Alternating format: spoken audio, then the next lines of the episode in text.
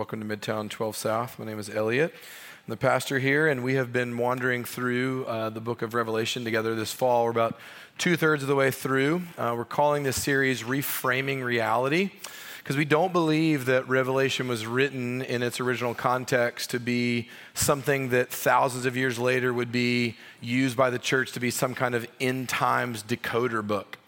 No, we believe that Revelation was written to a people and they needed what Revelation showed them. What Re- Revelation showed them is what it shows us, and it's shown the church for, for millennium, is it shows the reader, it shows the listener an apocalyptic vision of reality. Meaning, it shows the reader, it shows the listener a version and a vision of reality that can only be seen from a heavenly perspective. We can't see it unless it is revealed and unless it is a revelation to us. So it's this gift to us to show us with all this crazy imagery and all these metaphors and all this symbolism of this is what reality is like. This is who Jesus actually is right now. This is how the world works. This is, this is what's going on in the heavenly realm that you can't see right now. And the Christian, the church, the world needs to see reality the way that the Lord sees reality. And that's what Revelation is it's a revelation of Jesus, by Jesus, and all about Jesus, who is the center of reality. So, reframing reality. And we've been walking through Revelation, jumping through Revelation to look at these themes of reality that we can't always see, but that Revelation wants to show us. And so, some of the themes the praise of Jesus. Why is Jesus being worshiped right now? The power of Jesus. What kind of power does Jesus have in the world? And what power will he come to display one day? Uh, the paradox of Jesus. And how come he doesn't always make sense? And all, the, all these things that we looked at. And I want you to know I worked really hard to make it an alliteration, all the realities that we will look at Start with a P, okay? Worked really hard on that. Pastors need small wins. But th- this morning, we begin just a little study of the theme of the perpetrators, you're welcome, the perpetrators against Jesus, the enemies of Jesus in the world and in the realms that we don't always see.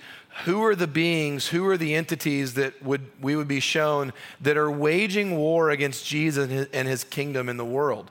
We don't always see them. We maybe have heard about them. But Revelation wants to not just show us who these perpetrators are, it wants to show us how they work, and wants to show us uh, what their ultimate defeat will be.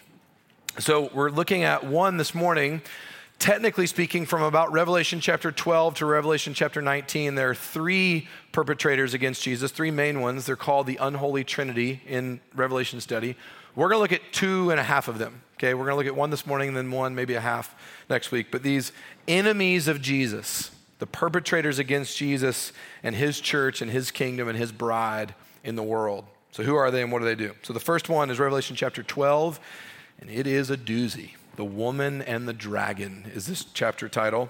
We're going to read the whole chapter. Revelation chapter 12, verses 1 through 17. It's a long chapter, it's an insane chapter. We're going to read it all together, okay? Sorry, I'm not sorry. Here we go. Revelation 12, starting in verse 1, is what John is shown about the first perpetrator against Jesus.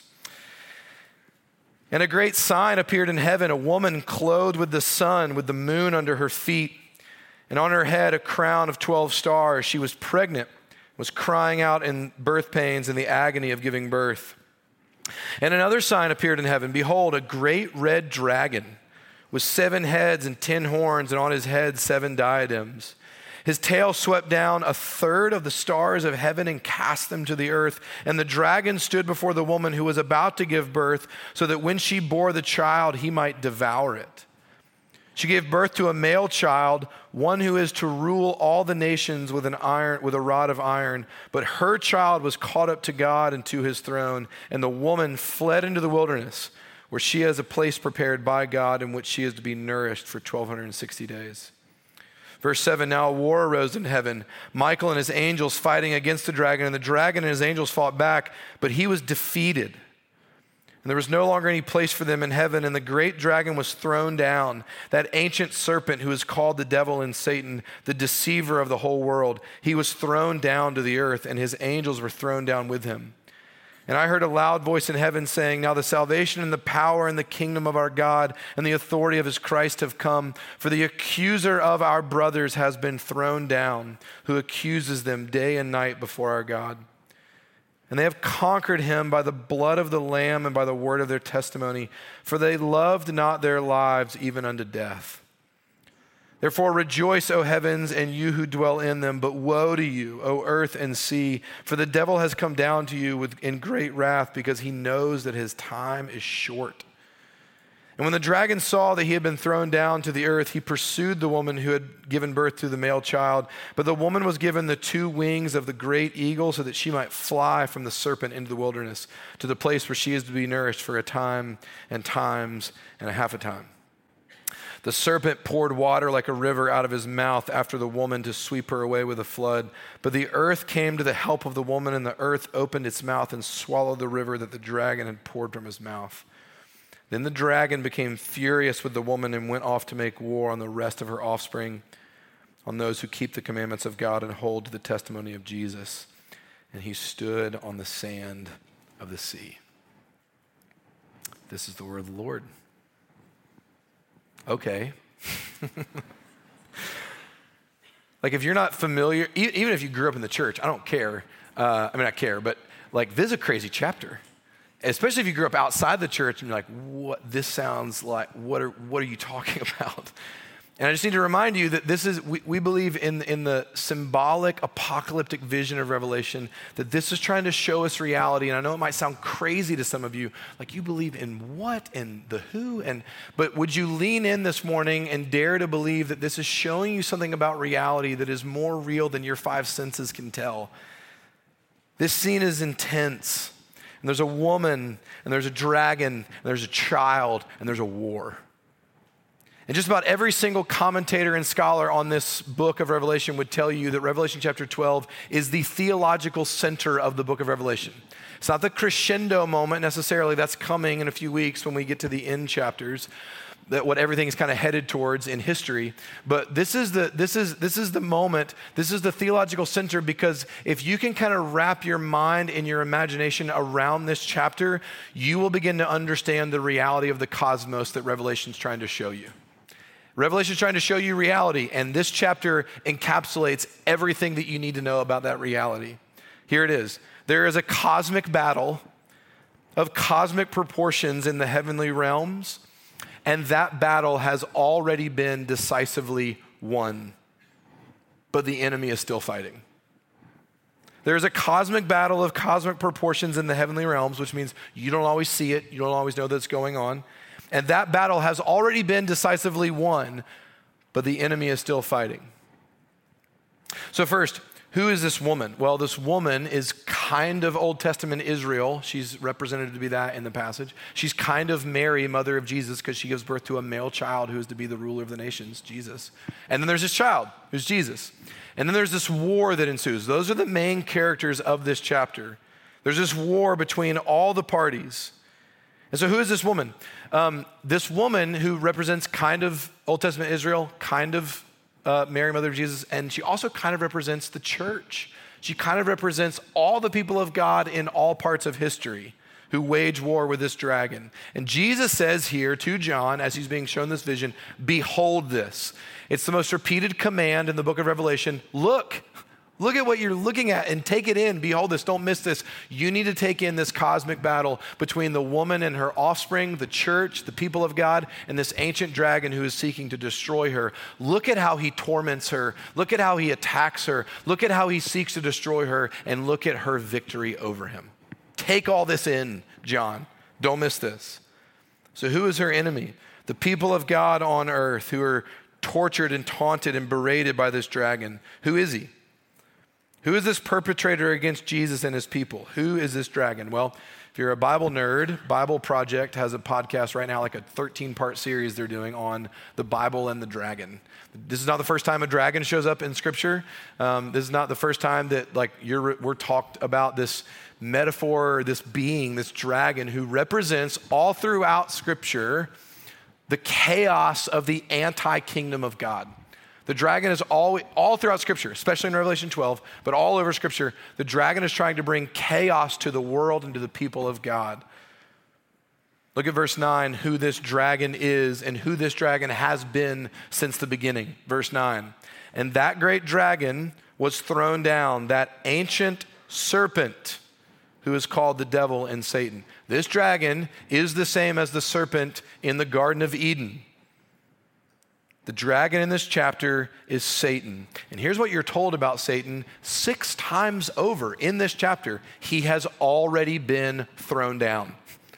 He's already been defeated. That's not like he was tripped and he scraped his elbow. No, when it says he's been thrown down, and six times it tells you in this chapter that he's been thrown down, it also says in here multiple times he's been defeated. Satan has already been crushed, he's already been defeated. But here's what here's the wake up call to the people of God. Yes, Satan has been defeated, and there's nothing scarier than an enemy who already knows his defeat because he has nothing to lose. It's what it says in the chapter. He knows his time is short. He knows he's been defeated. So he's going to seek to make it hell on earth, literally, for all the people of God until he knows his final defeat is coming. And here's what the ancient serpent does in the battle against God's people. This is kind of the, the, the, the key moment for us to understand the dragon in this whole chapter. Verse 10. This dragon is Satan. He's already been defeated, but how does he seek to make it miserable and hell on earth for God's people? Verse 10 I heard a loud voice in heaven saying, Now the salvation and the power and the kingdom of our God and the authority of Christ have come. For the accuser of our brothers has been thrown down. Here it is, who accuses them day and night before our God. The dragon, the ancient serpent, the enemy of God, is also the accuser.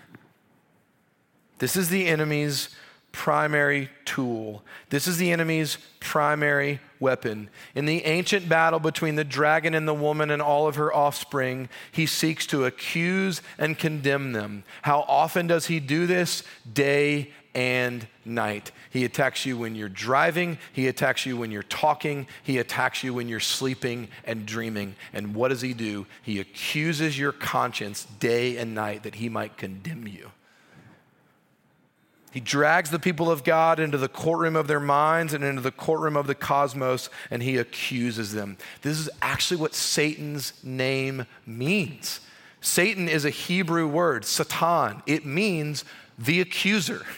This is Satan's primary identity. It's where his name comes from.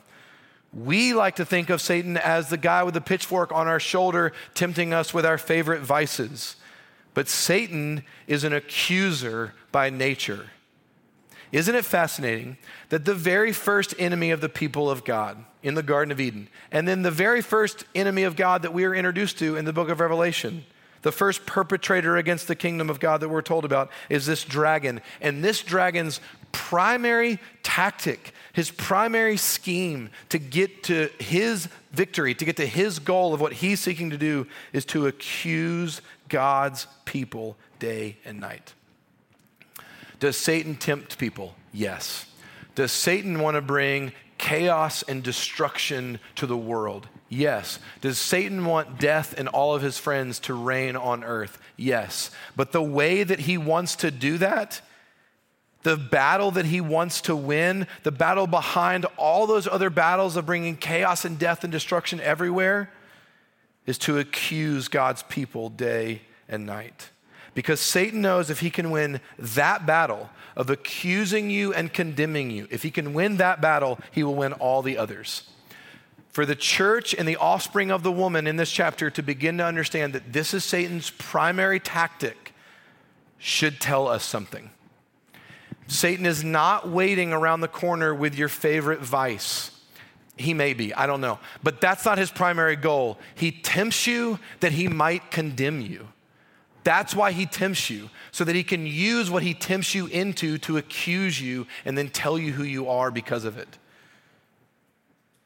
Satan wants to tell you who you are. He is working overtime with his accusations to tell you not only that you are guilty of the sin that you have committed, but because you are guilty of that sin, you will be condemned. He wants to name you which is always what shame wants to do. Shame will always tell you a story and tell you a narrative of who you are. Guilt is the Holy Spirit conviction that you have done something wrong. And if you have the Holy Spirit inside of you, you should feel the guilt and the conviction of that. Shame is that you are something wrong. It's the belief that not just I've done something wrong with my hands and my mouth and my mind, it is the belief that I am something wrong because of those things. Shame is going after your identity, and shame comes after the accusation from your enemy comes to say, Look at what you've done, and let me tell you who you are. He can accuse your conscience with the guilt and the shame of your sin, and in so doing, give you an identity. He wants you to believe that because of that identity, you are all alone and that you deserve to be all alone. And please don't miss this the accuser, th- this is courtroom language. Satan is a great prosecutor. Like Martin Luther's, the Protestant reformer, Martin Luther's mentor used to say to him when he would get so beat up on himself that he felt like Satan was winning against him, he would say, Martin, do not be so hard on yourself. Satan has had thousands of years of practice. Like he's really good at what he does. He's a really good attorney. He's a really good prosecutor, which means this he's studied you. He knows you, he knows your life. He knows what you've done. He knows what you've thought about. He knows what you've dreamt about. He knows what you fantasize over. And He knows exactly how to speak to you with, what you with things you have actually done, said, and thought with your life so that when He lays the evidence on the table, you go with Him. How can I argue with this evidence? He's not making up things that, I've, that I haven't done to use them against me. He's using things that I've actually done. And I can't argue with the evidence. Exhibit A through Z is all real stuff because he's good. He's not a bad lawyer that has to wipe blood on some sheet to try to prove that you did it. He brings in the Rolodex of your life and says, Look at what the one on trial has done, and you can't defend yourself because you were there. And you go, Yeah, I have done those things. He uses real facts about my real life that I cannot deny so that when he accuses me and not only tells me that I'm guilty, he wants to tell me who I am so that I can't disagree with it. And I so can't disagree with it. This is what the Bible says. Revelation 12 says the accuser accuses God's people day and night. 1 John 3 says that our own hearts condemn us, which means when Satan comes in and lays the evidence on the table, guess what my heart begins to do with the accuser? You're right. He's good, isn't he? And now Satan can actually like leave the room if he needs to because my heart will do all the condemning for him. My own heart will condemn me because I can't argue with the evidence. So we become our own condemner. Satan names us, Satan disgraces us, and we kind of see what he's saying. The shame that Satan hurls at us, we have a tough time defending ourselves against. We have indefensible actions from our life. We can't argue with him. Do you know that when shame fires in the brain, literally, like the place where shame fires in the brain, has direct access, like a direct line access to your long term memory? So that when you feel ashamed of something or when you feel shame and you're just driving down the road, and man, why did that memory just come into my mind? Because he's making you feel ashamed with his accusations, and then you don't even have to try. It's nanoseconds for the brain to go back to the filing cabinet of all that you've done, your long term memory, and confirm that you should be feeling the way that you're feeling. So he wants to hurl accusations at you and name you and disgrace you and maim you and tell you who you are. And then your brain is already doing the work for him, pulling the memories to the front to go, yeah, yeah, I, I have done that. And I, and I can't argue with it because I was there. The memories are immediately accessed and we feel indefensible. So our own hearts condemn us.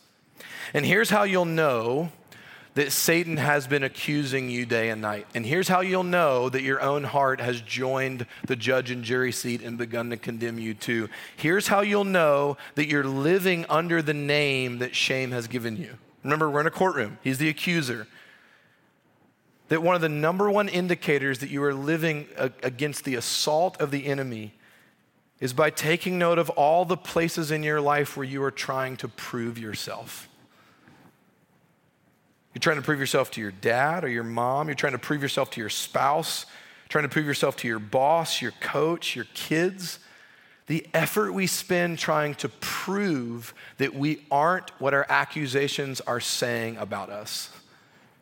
Most of all, we're trying to prove ourselves to ourselves.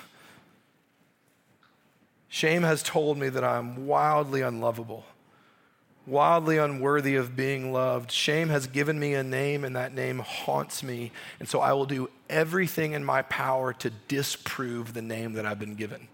I got to prove it. I have to prove it wrong. It's not true about me. So I will work and I will overwork and I will lose myself literally in trying to prove the dragon wrong. It's not true about me. Let me show you, let me show me that it's not true.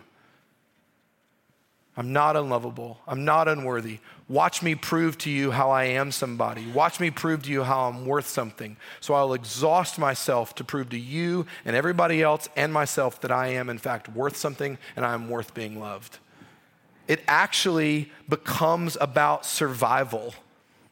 Like at the brain level, shame fires off the prefrontal cortex, which is where fight, flight, or freeze goes in. Like you're, you're deciding, I'm in danger and I have to survive, shame fires that off. Because when you feel ashamed, it becomes about survival at the existential level.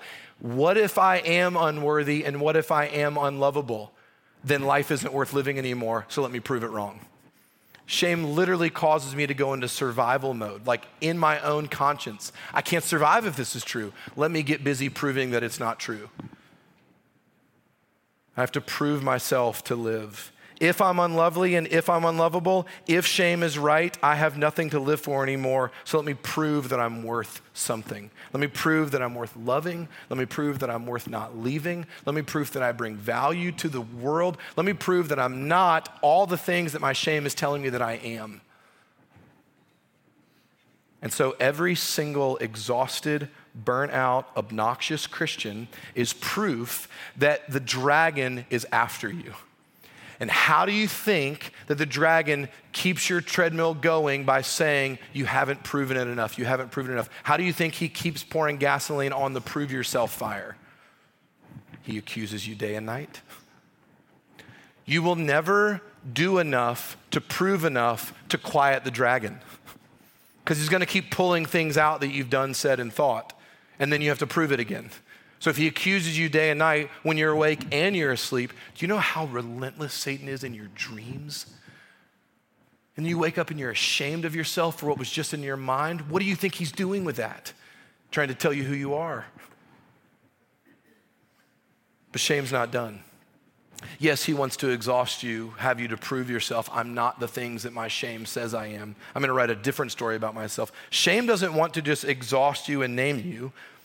Remember the dragon is the enemy of Jesus and the enemy of Jesus' kingdom on earth. the dragon wants to use shame to literally, it's his first tactic to stop the kingdom from coming on earth, which means the dragon wants to utterly destroy the world, not just you. So listen to how shame does that. Let's follow this logic. Let's follow how shame begins to destroy not just me, but destroy the world. Shame, literally, inside here, dis integrates you, disintegrates you. It, it, disintegrates your brain, it disintegrates your mind. Where like functional parts of your brain, that are supposed to fire together. Brain will, your brain in under shame will literally power parts of your brain down and disintegrate itself from like a functional sense. Like it can't function the way you're not going to be a whole self, a whole human while shame is firing. So it disintegrates you. And it causes you in your disintegrated self to turn your brain away from itself. And then it's not done. And Kurt Thompson, Soul of Shame, is brilliant with this. Kurt Thompson would say, it doesn't just begin with your brain disintegrating from itself, it then turns you not just away from itself, from yourself, it turns you away from other people. Like, have you ever seen a little kid? I've got five of them. Have you ever seen a little kid experiencing deep shame? We could use adult examples of this too, but it, it's very visceral with children. And I, I've caused it in my kids you, you snap, you say something, you crush, you come down on them, and they begin experiencing shame, what does it, every child do? They turn their face away and they cover their heads. Like some of my toddlers will literally like bury their face in the carpet. I can't look at you right now. And you can go and you can pull them off the mat and say, no, no, no, no, no. I, am Daddy's so sorry. And, and they're gone. They won't let you see them because that's what shame is doing. It's turning them away from you. I can't let you see me because what if what my shame has told me is true? I am unlovely. I can't let you see me in this unlovely state. No one can get close to me. So we turn our gaze down in a way so that no, I can't see anyone seeing me. So here's what shame's doing it's not just turning me away from me, it's turning me away from you. This is where shame wants to lead you. It begins with the separation of your own mind, and then it separates you from all your friends, and it wants to end you in the hell of utter isolation. And here's what it ends up so- sounding like you will be all alone because no one could fully see you and still love you. So you can't get close to anybody, you can't be vulnerable with anybody, because if they saw you, they would leave you. So you can't actually have any real community, you can't have any real friends, and who's telling you that? Shame fractures the mind, and then shame fractures the self, and then shame fractures all of our relationships. It disintegrates you, and then it disintegrates all your relationships. Separates the functions of the mind, and then it leads to isolation from each other. And it starts with me, and then my family, and then my marriage, and then my friendships, and then my community, and then my country. Like, Nations are torn apart. And where does it start? When there's a fracturing of everything into utter and isolated chaos, and it isolates all the individual, individualism, where we are all just all on our own in the utter hell of utter isolation. That's shame's goal to fracture everybody. So, why do you think the dragon wants to use accusation as his first weapon. Because he can destroy the world with it. And, and I'm not like, what's going on in the Gaza Strip right now, Israeli Palestinian conflict? Like, Satan loves all of that, but he didn't start by just implanting the mind for those countries and those people groups to bomb each other. He's been after this for thousands of years. And where did he start with the place where this, this conflict started was with the accusation of all of God's people to turn them in on them against themselves and then against each other. This is where it all starts. Satan and the dragon would love to use accusation in like in the whispers of your 2 a.m. wake up self to destroy a world. So, how in the world could we ever believe a different story than the one that shame tells us about ourselves? How could we not let the accuser destroy us? Well, if you've been around since the beginning of our Revelation study, well done. But also, if you remember from chapter 2 and chapter 3, we looked at this section of Revelation where Jesus comes to the seven churches that this letter was originally written to. And Jesus has words, he's got a letter to each church. And there's a phrase that comes up in each letter to each of the seven churches. And it's a little bit vague, but Jesus is rebuking and comforting and, and, challenging all the churches that he's talking to. And some of them are facing apathy, and some of them are facing idolatry, and some of them are facing persecution. And he says to all of them at the end of his letter to each of them, he says, But you must conquer, but you must overcome. Can I go, okay, thanks, Jesus. That's a little vague.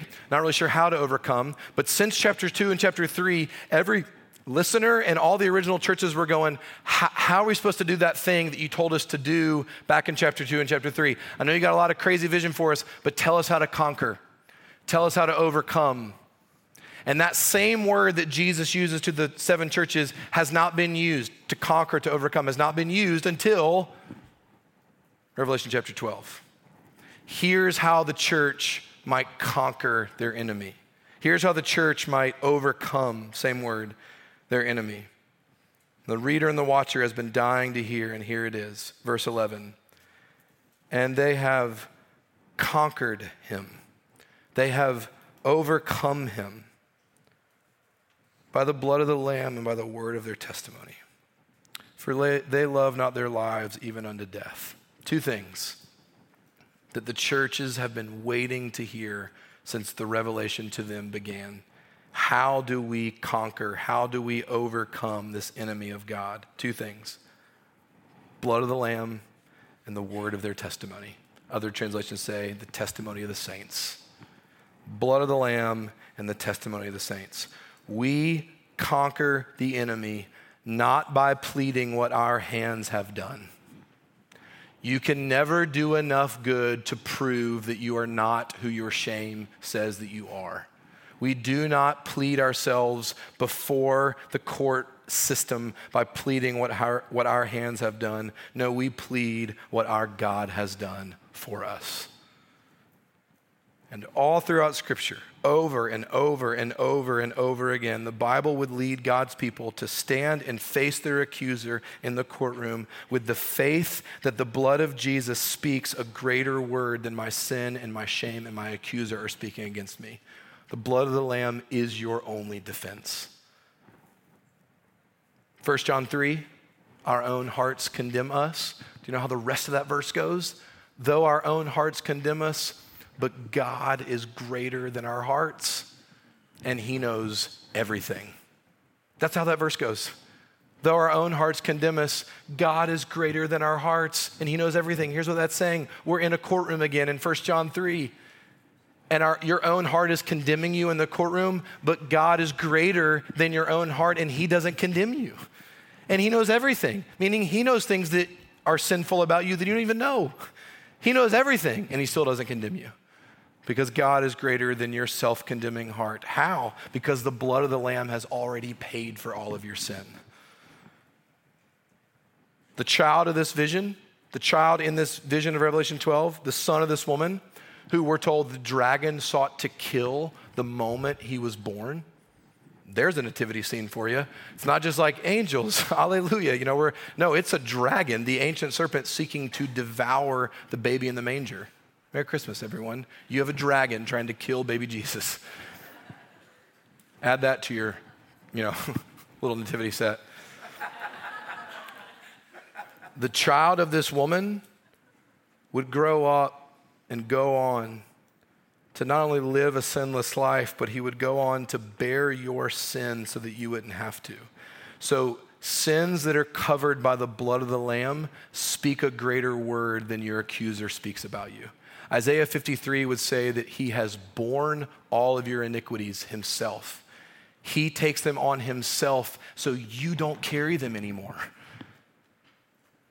And Satan would love to use the facts of our sin, the reality of our real sin, and give us an identity of being condemned. And Jesus comes along and uses the facts about his real blood in the face of our real sin to give us the identity of being redeemed. Your sin is real and Jesus' blood speaks a better word than your sin speaks. Martin Luther, again, one of my favorite dead people, speaks about this in his, in his writings. He talks about that when Satan comes to you and hurls accusations at you because of your sin, you don't have to try and ignore his accusations, nor do you have to try and numb the accusations and act like they're not going on. You don't have to do any of that. You turn to your accuser, Luther would say, and you say, Accuser, your accusations no longer destroy me, they actually build me up. Because, yes, Satan, you are telling me that I'm a sinner, and I'm telling you the blood of the Lamb says that Jesus died for sinners. So you do not, you do not destroy me, Luther says. He says, You comfort me immeasurably with your accusations. Because every accusation you hurl at me, I throw at the feet of Jesus and hear, It is finished. So you don't get to do this anymore, Satan. Bring your accusations, and I will stand behind the shield of the blood of the Lamb and hear your arrows falling off of them. You do not destroy me, you comfort me immeasurably, Luther said. So the blood of the Lamb conquers the accuser by quieting his voice. He has nothing to say anymore. If he convinces you that you deserve to be abandoned and you deserve to be forgotten and you deserve to be unloved, you can say, All those things were true until Jesus proved you wrong. Well may the accuser roar, the old hymn says. Well may the accuser roar of sins that I have done. I know them all and thousands more. My God, he knoweth none. You stand behind the shield of the blood of the Lamb, and the accuser can't name you anymore. He can't disintegrate you anymore. He can't convince you that you are unlovely because Jesus has shown you just how loved you are. Use the proof of the gospel, the proof of Jesus, to hurl in the accuser's face to say, Bring it on. I have done all of those things, and it does not name me because Jesus has named me now. Which means, Christian, there's nothing to prove. You don't have to prove anything to anybody. what is there to prove if you already know who you are? You don't have to prove anything to your spouse. You don't have to prove anything to your children. You don't have to prove anything to your parents. You don't have to prove anything to anybody. You already know who you are, so there's nothing to prove. And then the second thing we're given that we need in order to conquer the dragon blood of the Lamb, and then the word of their testimony, or the testimony of the saints. We need to hear stories of people who have hidden themselves behind the blood of the Lamb and found that it was enough for them. Because when we hear stories about that, guess what we'll dare to believe for our story? Maybe it could be enough for me too. And the war rages on. Did you hear how often Satan accuses day and night? So, guess what we need constantly? We need to hear stories real testimony, the testimony of the saints that says, I hid myself behind the fountain of his blood and it covered me. And my Satan could not come against me anymore with his accusations because Jesus defended me. When you hear testimonies like that, what do you think that's going to do to your, to your confidence that this is all true? We need testimonies that are honest about people who have real sins and real fears and real brokenness. I don't have to pretend like the facts aren't true anymore. I don't have to downplay my sins and pretend that they're not that vile. I can own my sins and say to you, and every testimony can say to you, I am not an imaginary sinner with imaginary sins, and I don't have an imaginary Savior either. He's real. And let me tell you my story of how his blood became real to me. Your brokenness is your testimony. You don't have to get over it or through it or done with it, and then you can share what God's done for you in Jesus. Your sin is your testimony because you've been covered by the blood of the Lamb. It's been enough for you. We need testimonies of those who are weary with sorrow and sin, who are exhausted, who fail in their attempts to believe this and still stand on the blood of the Lamb and say, and He carried me through that valley anyway. The blood of the Lamb has quieted the accuser, and we need testimonies of people, of saints, who actually have experienced the accuser being quieted. We need testimonies to hear of the stories that the blood of the Lamb has slayed their dragon. So, we're going to sing a song in a minute. And it's a song all about those who are weary with sin and sorrow. And could I possibly keep coming to this blood? Could I possibly keep coming to this Jesus? Or has it run out for me? Or could I keep fleeing to him in my shame? Is it possible that I could keep coming back to him? And then we're going to hear one of those testimonies. We're going to hear of someone who has lived in this valley and who is telling you the blood of the Lamb has been enough for me. So let's pray and then we'll sing and we'll listen together. Jesus. We are accused day and night by our enemy and your enemy.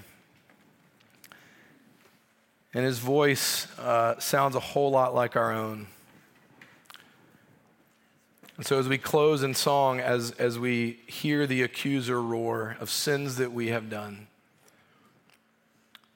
would you give us the confidence to believe that we know of them all and thousands more, and God, you know none? That we would stand behind and beneath and on the blood of Jesus that gives us a better name. That we would slay the dragon by hearing this testimony. Let's call this in Jesus' name. Amen. Well, friends, we do get the opportunity uh, and just a great privilege to hear uh, from one of the uh, precious saints within our midst. We, as we were playing this service, uh, we didn't want to leave without hearing uh, a testimony from somebody um, that's kind of gone through it. Uh, and so this morning you do get the privilege to hear from my friend Paige. Paige, if you'll make your way up. Um, she, for some reason, agreed to do this three times a day. and so uh, you're going to want to hire her after she's done. But um, I don't want to say anymore. Paige, you'll take it. Thank you. Hi, I'm Paige Panitsky. I have been coming to Midtown for about a year and a half now, and I'm honored to be here um, sharing some of what the Lord has done in my heart and in my life. Some context that you will need for this story is that I was born with a vascular birthmark on my left arm, which means that more blood flows into my arm than is able to flow out. That causes my arm to swell and be kind of purple and be pretty painful. So I've had this my whole life. And when I was five and I had a purple arm, it was awesome because every little girl loves purple. And then as I moved into middle school and high school, everyone starts to want you to look the same. And I could never do that. And that created in me an anger because I felt isolated from the people around me. And so I turned to the Lord. And I'm like, why would you do this? Why would you create me in a way that I'm so different from the people around me? And then people started saying really hurtful things. And again, this is like continuing this anger in my heart. Like, how could you allow people to say this, like about something that you created? And then as I got older, the pain got worse, which felt like a continual pour of gasoline on this fire because I would wake up every day and be in pain and think like god there's like how can you allow this? Like how can you cause this like seemingly purposeless pain in my life? And so this anger really took root in my heart.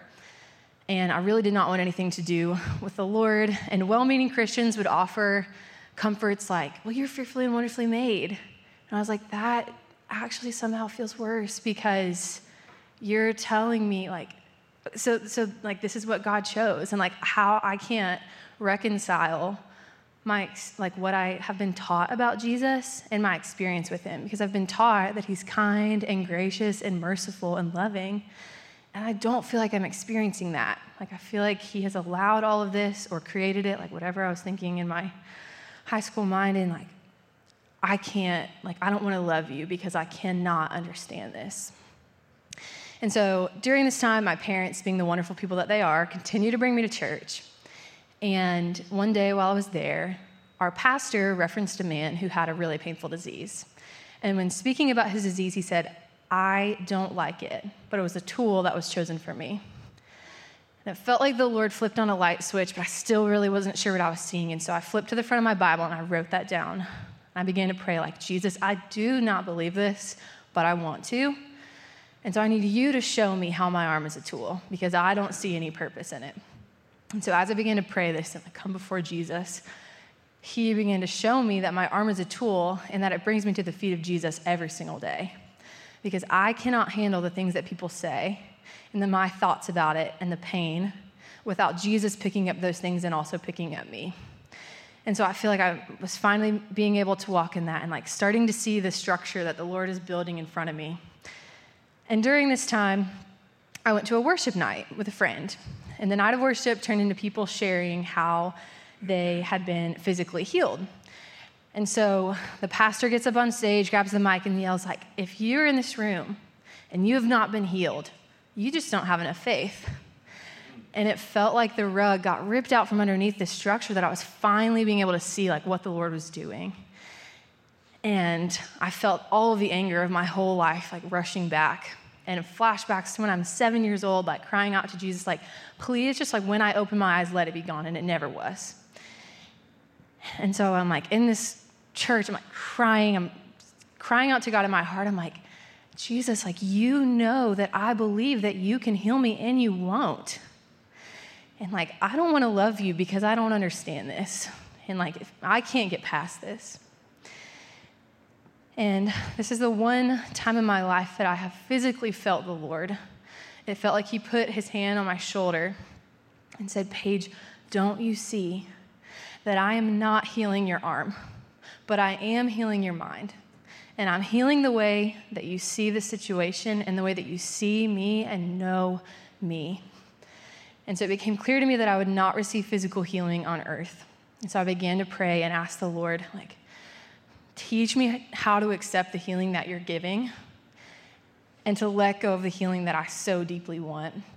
And the Lord has been incredibly faithful to teach me so many things, and there's a few that I would love to share today. First, being that healing in the upside down kingdom does not look like what I pray for most of the time because it centers on my sanctification and on seeing more of Jesus. Healing this kind of healing is not a one time healing, but rather a continual refining and remaking until I am new and I'm with Him again. He can bring light to the darkest of places, places that I never thought would see light. And He has turned an anger that was so deep in my heart into a love for Him He's even redeemed phrases like fearfully and wonderfully made, as I see that those phrases mean that it's not my view of fearfully and wonderfully, but rather giving me reason to trust that He is sovereign and that I can trust Him wholeheartedly. I cannot experience the fullness of the goodness of God without knowing how real and how present the darkness is.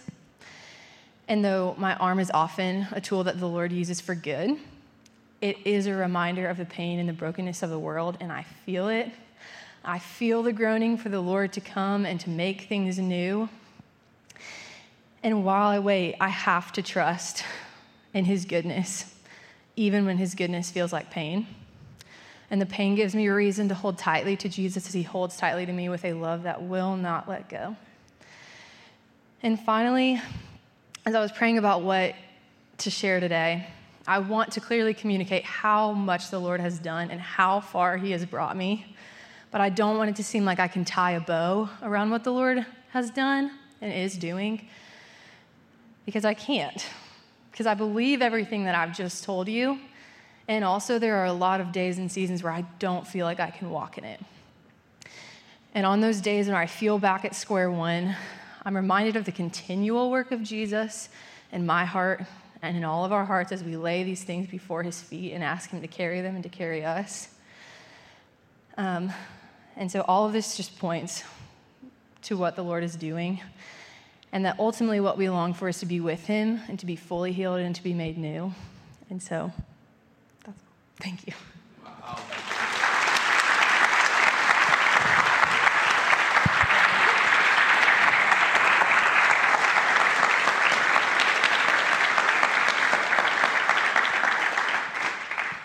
Let's pray together and we're going to sing one more song. Uh, Lord, we are so thankful uh, for Paige, uh, for how you have loved her, uh, for how you've created her, how you have spoken to her. Uh, Lord, her trust in you um, is so encouraging, um, so inspiring. Uh, so, Jesus, would you continue to draw near to her as she draws near to you? Lord, would you keep her away from the evil one who loves vulnerability hangovers uh, like this um, to attack. And so, would you would you protect her from the arrows uh, of the evil one, um, and just show her what she means to us? Uh, Lord, we're so thankful for uh, for you and for what you've done. That's in your name we do pray. Amen.